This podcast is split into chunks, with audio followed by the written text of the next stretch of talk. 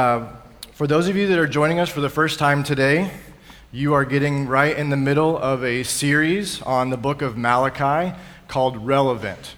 Uh, the book of Malachi is a prophetic word given by the prophet Malachi to the people of Israel thousands of years ago, but we're talking about how that word, even today, is relevant to us. And so today, I'm going to be jumping in uh, chapter 3, verses 6 through 12, and the title of the message today is Robbing God. And as Pastor Kevin says many times, aren't you glad you came to church today? this whole series has been full of not so fun conversations that we get to have, but they're still very relevant and they're still very necessary to have. It's very important that we talk about these things because if we don't, then we're going to end up in the same place that the people of Israel found themselves. Um, so, if you would stand with me and let's read the scripture for today. Like I said, it's in the book of Malachi, chapter 3, starting in verse 6. And again, this is the prophet Malachi speaking on behalf of the Lord. It says, For I, the Lord, do not change. Therefore, you, O children of Jacob, are not consumed. From the days of your fathers, you have turned aside from my statutes and have not kept them. Return to me, and I will return to you, says the Lord of hosts. But you say, How shall we return? Will man rob God? Yet you are robbing me. But you say, How have we robbed you? In your tithes and contributions. You are cursed with a curse, for you are robbing me, the whole nation of you. Bring the full tithe into the storehouse, that there may be food in my house, and thereby put me to the test, says the Lord of hosts if I will not open the windows of heaven for you and pour down for you a blessing until there is no more need, I will rebuke the devourer for you, so that it will not destroy the, fu- the fruits of your soil. And your vine in the field shall not fall, or shall not fail to bear, says the Lord of hosts. Then all nations will call you blessed, for you will be a land of delight, says the Lord of hosts. Heavenly Father, we come to you this morning. And we ask that you would just speak to us today. God, I ask you would speak through me, that I'm not able to communicate this on my own, but with you. I pray that, that I'm able to speak your words this morning, God. Um, as we talk about this difficult text, that you help us to understand what it means to us, what you want us to do with it, and how we can be better followers of you, Jesus. And I just ask that you bless this time we have together and that we may take this and apply it to our lives and be better for it.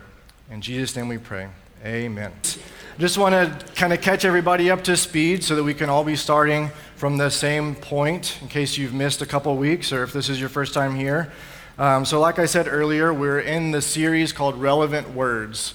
Um, it's a, a, look at the book of Malachi, which is the, ba- the last book of the Old Testament and it's the last word that Jesus or that, that God spoke through a prophet until the angel Gabriel announced Jesus was coming. Um, so it's a very significant part of Scripture. Um, the words of Malachi are coming from God, and they're directed at the people of Israel. At the time, God was very upset because the people of Israel were not acting right. They weren't doing what they knew they were supposed to be doing.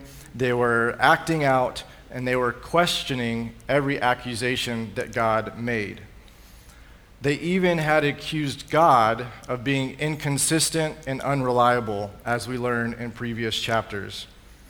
And they're in this downward spiral. They're doubting God's love, they're making inadequate sacrifices, they are performing inadequate ministries, they are faithless in their marriages, they have a distrust of God's rule and there's general injustice in the community. Does that sound familiar to anybody at all? Because it should, because it's what our world is going through right now. The biggest thing is that they were blaming God for their problems with God. They were looking to Him and they were saying, You're the reason that we're doing this. They weren't taking the responsibility for themselves because they were so consumed with themselves that they think God was punishing them in all of this. But in reality, they were the ones that were punishing God because they weren't showing their love for them, for him. But fortunately, there's one saving grace for them is that they had not gone so far as to completely abandon God. So they were treating their relationship more like a broken marriage than a divorce. So there was still some remnant of a relationship with God. And so that means that there's still hope for reconciliation. There's still hope for the relationship to be repaired. And God saw that. And we'll see in today's scripture that He wants nothing more than for His children to return to Him.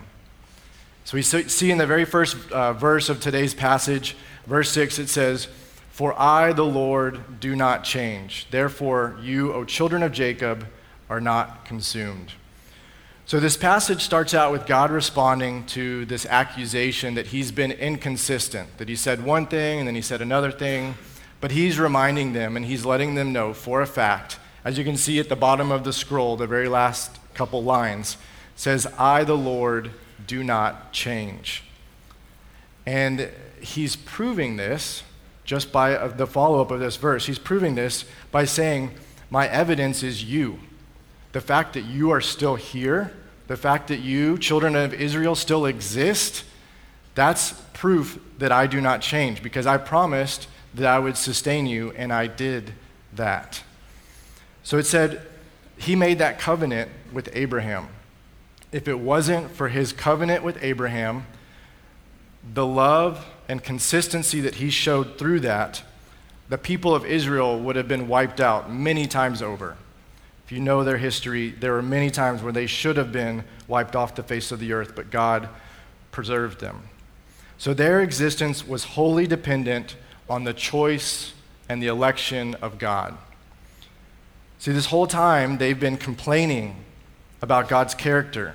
They've been performing petty acts of disobedience, showing that they're rebellious hearts, that they are even, you know, backslidden people. They're far from God.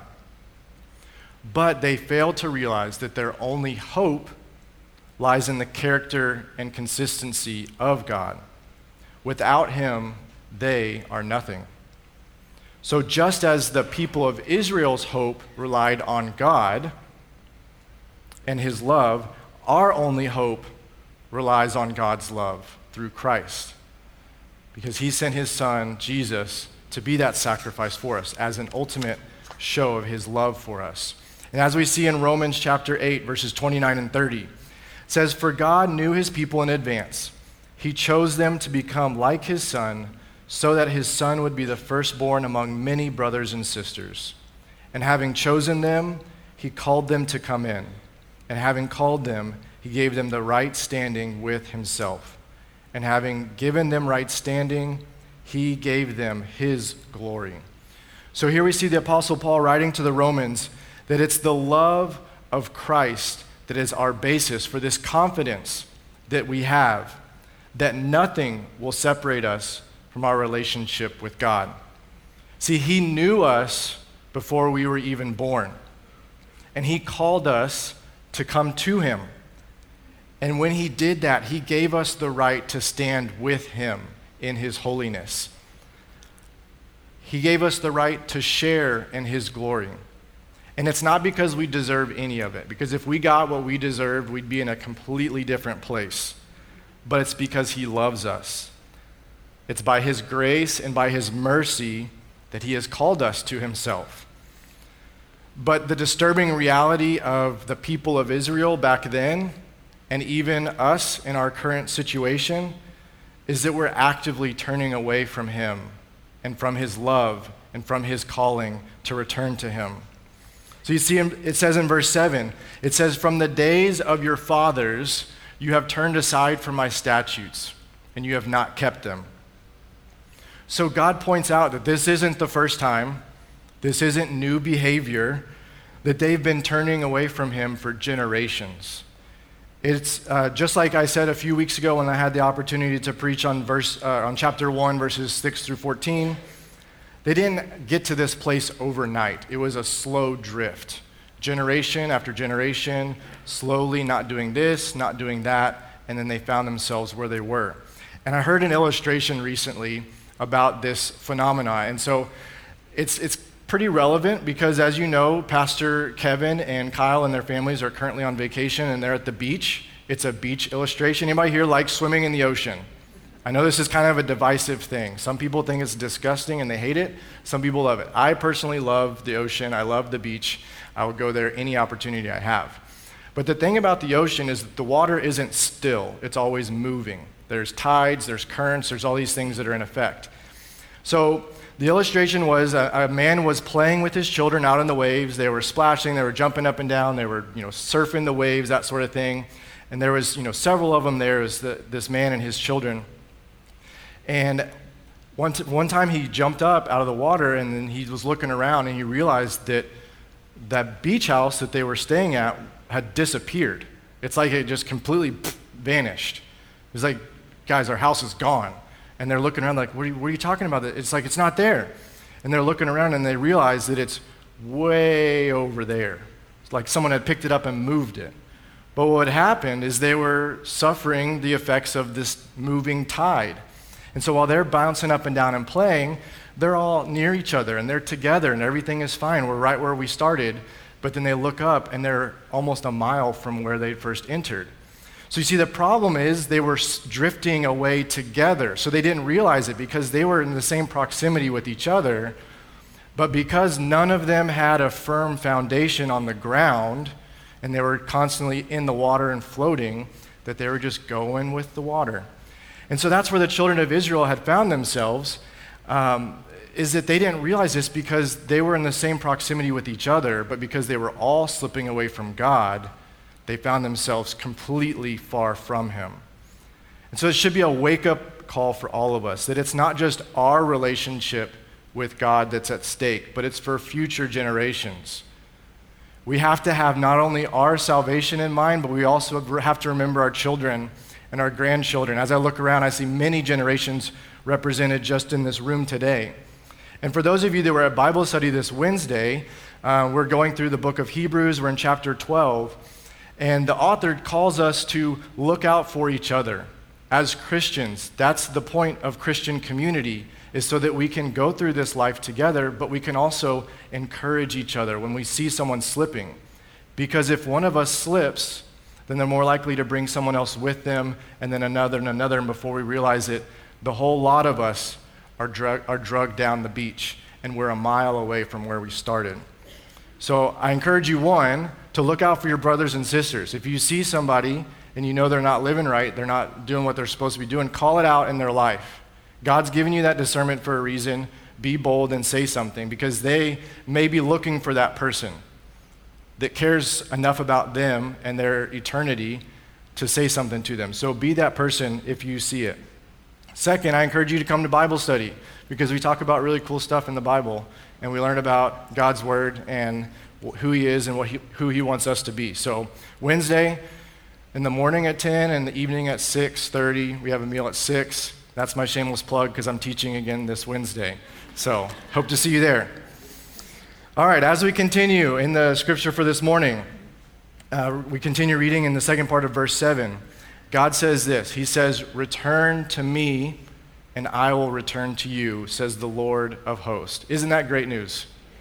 That even though the children of Israel were being so disobedient, disrespectful, they were completely turning away from God, He still says, Come back, please. Please come back. He says, despite everything that they had done, currently we're doing, God still says, Return to me, and I will return to you. It's the story of the prodigal son, for those of you that know it, from the book of Luke in chapter 15. See, this, the father had these, these two sons, and, and one of them just, he was tired of all the rules of, of his house, of his father's house. He said, uh, the father gave him their, his inheritance, and he said, You know what? You can go do what you want. And so the, the oldest son, he took off and he went and lived a stupid, selfish life. It's the best way to put it. He indulged in every kind of thing you can think of, and one day he woke up and he realized, this is not okay. I'm not where I'm supposed to be. I need to get back to my father's house. And so he just was full of guilt. He's like, my, my father's probably going to reject me. this isn't going to go well, but he did it anyways. He started heading back home. And for those of you that know the story, you know what the father did. He didn't refuse him. He didn't hold his past mistakes over his head. He didn't point out the fact that he wasted all of his inheritance. And he didn't even just stand there and wait for the son to come to him. As soon as the father saw the son coming over the, the edge, coming down the road towards the house, the father literally lifted up his tunic and ran to the son. Open arms, embraced him, and said, I'm so glad that you came back home. Come on, let's have a party. You're home. And that's, that's how God treats us. Is it, don't be stupid, but if you are, and if you have, there's still a place for you at the table. God still wants you to come back to Him. And it's not just a, okay, get over here, we're gonna, we're gonna hold this over you, we're gonna make you feel guilty the rest of your life. It's as if it never happened because He wants you to be with Him above all else. And so I just hope you guys know that. And if you don't, now you do. God is constantly looking to restore, maintain, and strengthen his relationship with his people. He's constantly calling his people to return to him. We look at 2 Corinthians, this isn't in the notes or on the screen, but um, 2 Corinthians chapter 5, verse 19. It says, In Christ, God was reconciling the world to himself, not counting their trespasses against them, and entrusting to us the message of reconciliation. This is one of the key passages that we use at Chi Alpha, the university ministry I was a part of, is that even if you're at college and you're partying every night, God still loves you, and you can give that up, and you can reconcile your relationship with God. You're never too far gone. Um, and so I just, I love that verse. We use that as kind of our, our mission on campus is to reconcile, be reconciled to Christ. Um, it's kind of like our, our battle cry. Um, and then moving on, it says, Then the people of Israel, they show how far they really have gotten from God by asking, How shall we return? So this question reveals, it, it, truly it reveals their ignorance because, first of all, they didn't realize that they were far from God. And then when that was made clear to them, they didn't know how or why they had fallen short. They, they didn't even really believe him at first because whenever he was making these accusations that you are this way, they said, No, we're not. You have done this. No, no, he didn't. So, well, yes, yes, you have. You just need to realize it. They were so far from God that they literally did not know what needed to be done to come back to him. And so now we get to the meat of the message this is where the title of the message comes from, starting in verse 8. It says, Will man rob God? Yet you are robbing me. And you say, How have we robbed you? God says, In your tithes and in your contributions. now, we're not specifically talking about money. As we talked about before, talking about just the attitude of their heart. They weren't bringing proper offerings and sacrifices to God not because they didn't have them, but because they didn't respect God. So when we rob God, it's because we don't give him what we owe him. And so these are some of the things that we owe God. We owe him our trust. We owe him our love. We owe him our service, our obedience, our worship, our sacrifice, and above all else, we owe him ourselves. He wants us to give him everything. So we owe him these things, not because he's greedy, and as I said before, not because he needs them, because he doesn't, but we owe him these things because he created us, and he redeemed us, and he called us, and he loves us. And so it's just our show of appreciation and it's our show of gratitude for those truths. We see in 1 Corinthians chapter 6 verse 19 and 20. It says, "Or do you not know that your body is a temple of the Holy Spirit within you, whom you have from God? You are not your own, for you were bought with a price. So glorify God in your body." We owe him ourselves. And in 1 Peter chapter 1, 18 and 19, it says, For you know that God paid a ransom to save you from the empty life you inherited from your ancestors. It was not paid with mere gold or silver, which lose their value, but it was the precious blood of Christ, the sinless, spotless Lamb of God. You see, in Malachi's day, they were robbing God because they weren't paying the full tithe. And even when they did give sacrifices, as we learned in chapter 1, is that they were offering lame, diseased, and blind animals. It was not an adequate sacrifice. And so, as we move on in verse 9, you'll see that God makes it clear that He's not just upset with the priests, but He's upset with the people as a whole. See, the priests were the one that were actually laying the sacrifice on the altar, but the nation as a whole, the people of Israel, were all guilty of bringing those offerings in disrespect and lack of honor towards God. They no longer feared his name.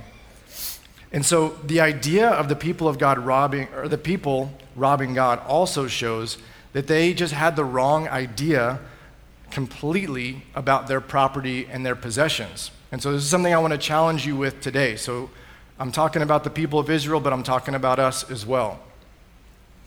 They thought they owned the things that they had. They didn't realize that they were stewards of God's possessions. And we must realize the same things. We don't own what we have, we're stewards of God's possessions. Stewardship, got a definition for you, is the careful and responsible management of something entrusted to one's care. Randy Alcorn says If God is the owner, I am the manager. I need to adopt a steward's mentality towards the assets he has entrusted not given to me. A steward manages assets for the owner's benefit. The steward carries no sense of entitlement to the assets he manages. It's his job to find out whatever the owner wants done with his assets, then carry out his will.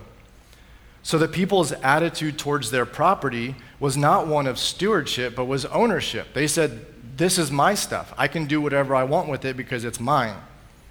But it, they looked around as if they owned the things around them, disregarding the source of their blessings and failing to realize that it was God who had trusted with those things, trusted them with those things in the first place. They were possessed by their possessions. If we have this same thought that we own everything we have, we're naturally more reluctant to part ways with it.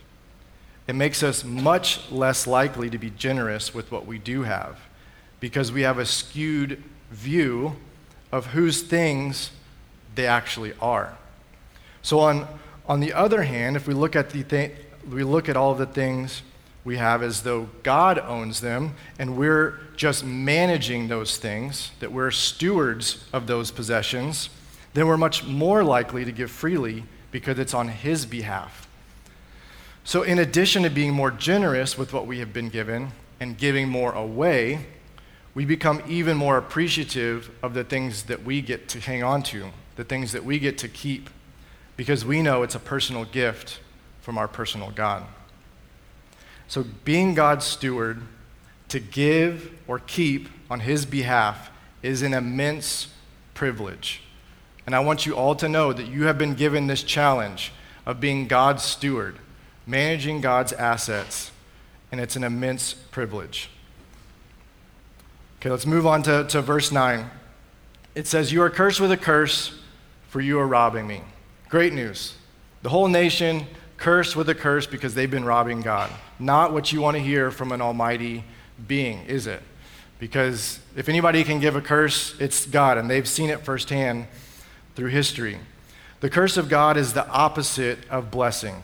So God chose, chose Abraham to bless him and to bless the great nation that would be his descendants. But just as the wise old Uncle Ben from Spider Man says, with great blessings or power comes great responsibility. And with this great responsibility comes the potential for great judgment. So the curse of God comes on his people when they break his covenant. They distrust his word, they dis- disobey his commands, they fail to love him, and they fail to serve him alone. However, The only way that the curse that was put on them by God can be lifted was through the ultimate sacrifice, the spotless lamb that was Jesus Christ. So we see Christ redeemed us from the curse of the law becoming a curse for us. How many are thankful for that fact right there? That you do not have to live under the curse because of Jesus' ultimate sacrifice. For the people of Malachi's day, the redemption that Jesus brought was still 2,000 years in the future. So they, unfortunately, were not able to experience that sacrifice. So, what were they to do? That brings us to verse 10. It says, Bring the full tithe into the storehouse, that there may be food in my house, and thereby put me to the test, says the Lord of hosts if I will not open the windows of heaven for you and pour down for you a blessing until there is no more need, I will rebuke the devourer for you so that it will not destroy the fruits of your soil. And your vine in the field shall not fail to bear, says the Lord of hosts. Then all nations will call you blessed, for you will be a land of delight, says the Lord of hosts. So, if those of you that are helping me, if you guys would go ahead and head to the back, got a illustration for all of you coming up shortly.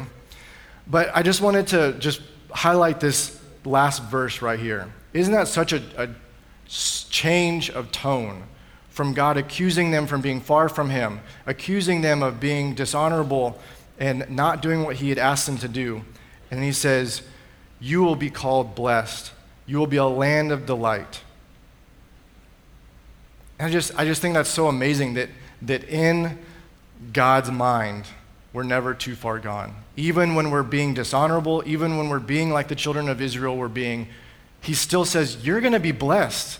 You're going to be a blessing to the whole world. I'm going to bless the whole world through you.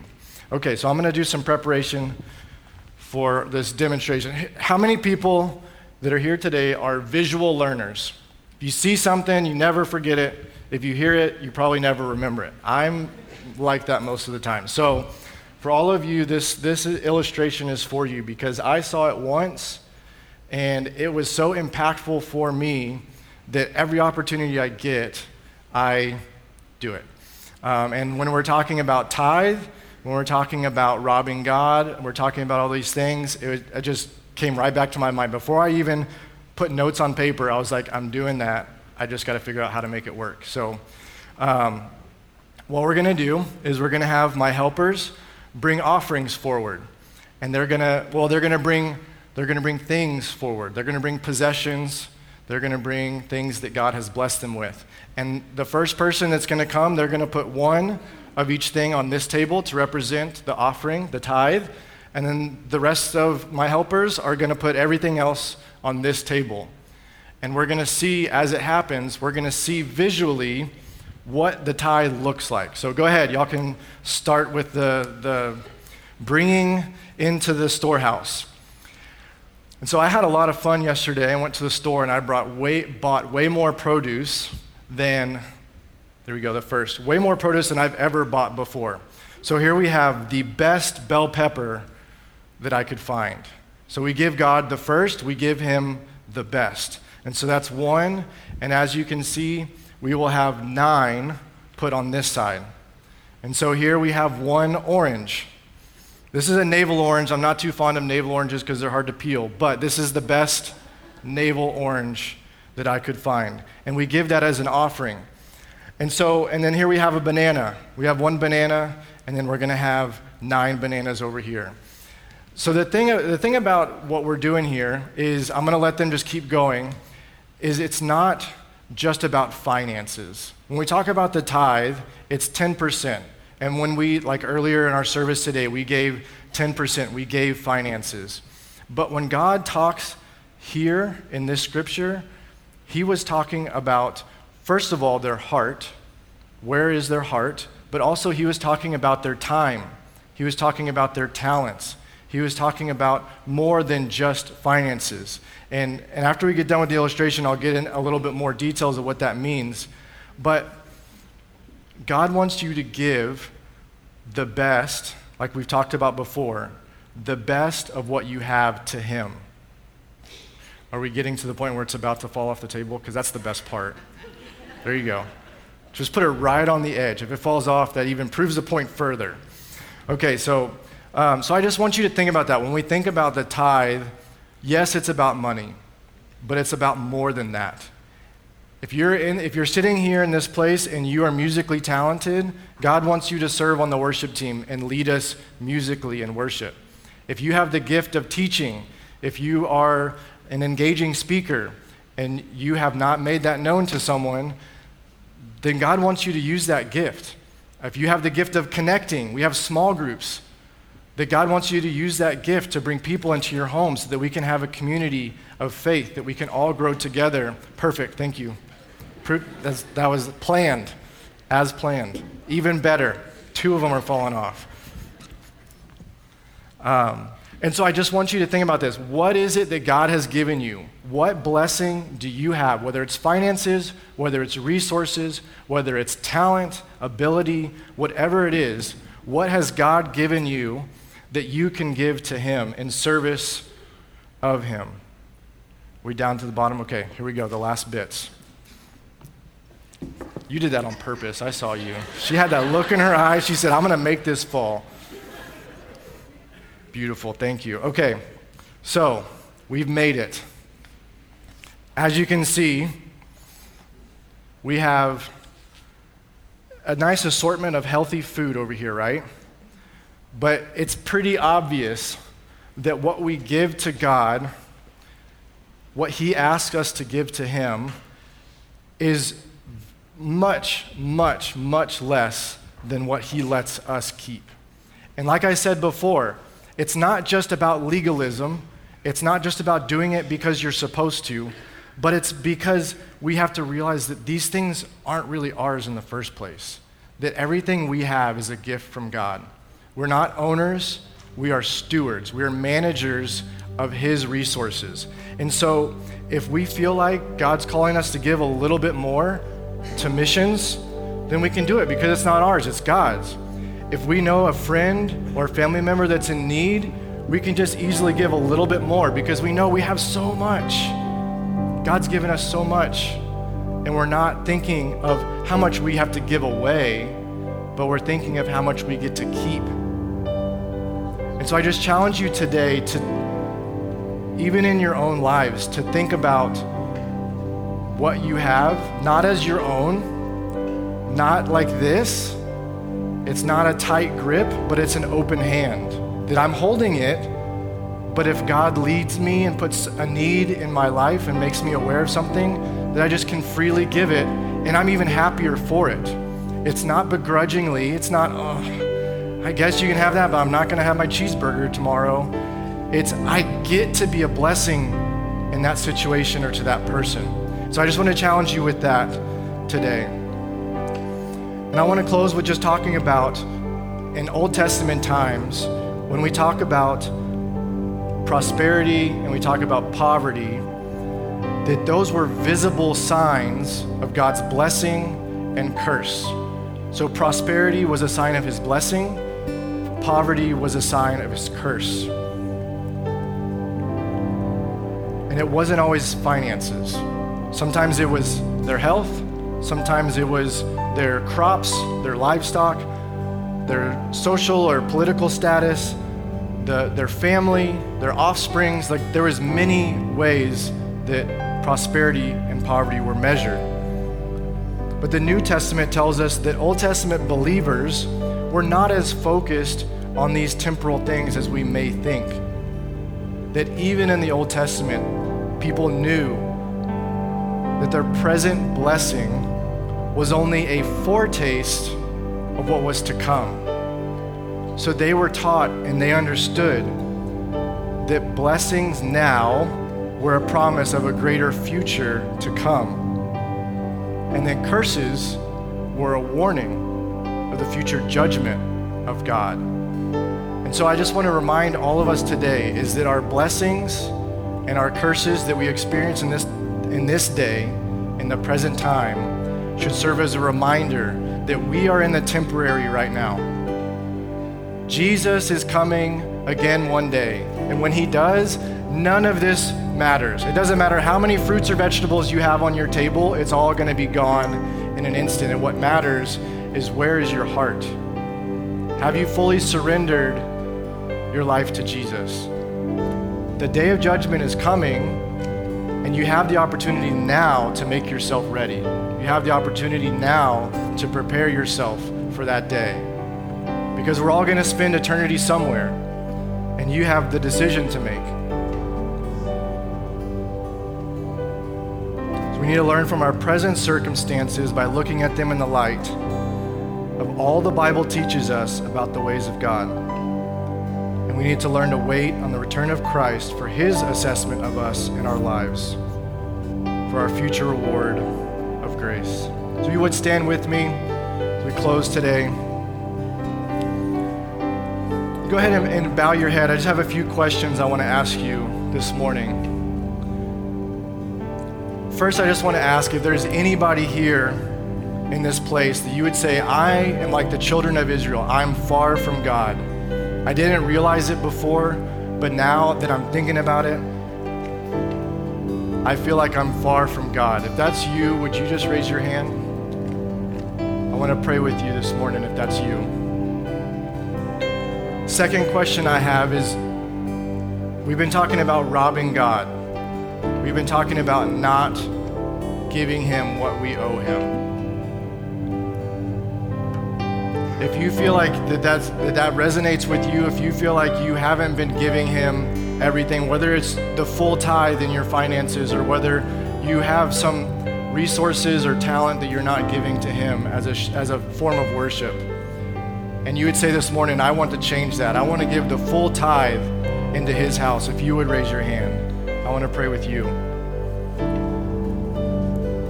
And then lastly, I just want to remind all of us here is that Jesus is coming again, regardless of your present prosperity or your present poverty, is that Jesus is coming again. So I want you to remember that fact. Think eternally, put your mind on Him, and have eternity in your heart as you go through your day. Jesus, I want to just thank you so much for this message that you've laid on my heart this morning. Thank you so much for speaking, speaking to us today, God. I just ask that for those of uh, us in this house that raise their hand that are far from you, God, I just ask that you would reveal yourself to them, that you have your arms wide open as they run back to you, God. And I thank you for that. I thank you for welcoming them back into your family. And for those of us that, that realize that we may have been robbing you with our, our tithes, whether it's finances or resources or whatever it is, God, that you've laid on our hearts, I just ask that that this morning, as we make that first step of confession, that we are in that place, that you would help us to just make the next step, God, to boldly give you what you deserve. Because we don't deserve any of it. It's all for you, God. And I just pray a blessing over everyone here, that you would convict us, God, that we would repent of the things that separate us from you, and that we would be reconciled to you. Jesus' name.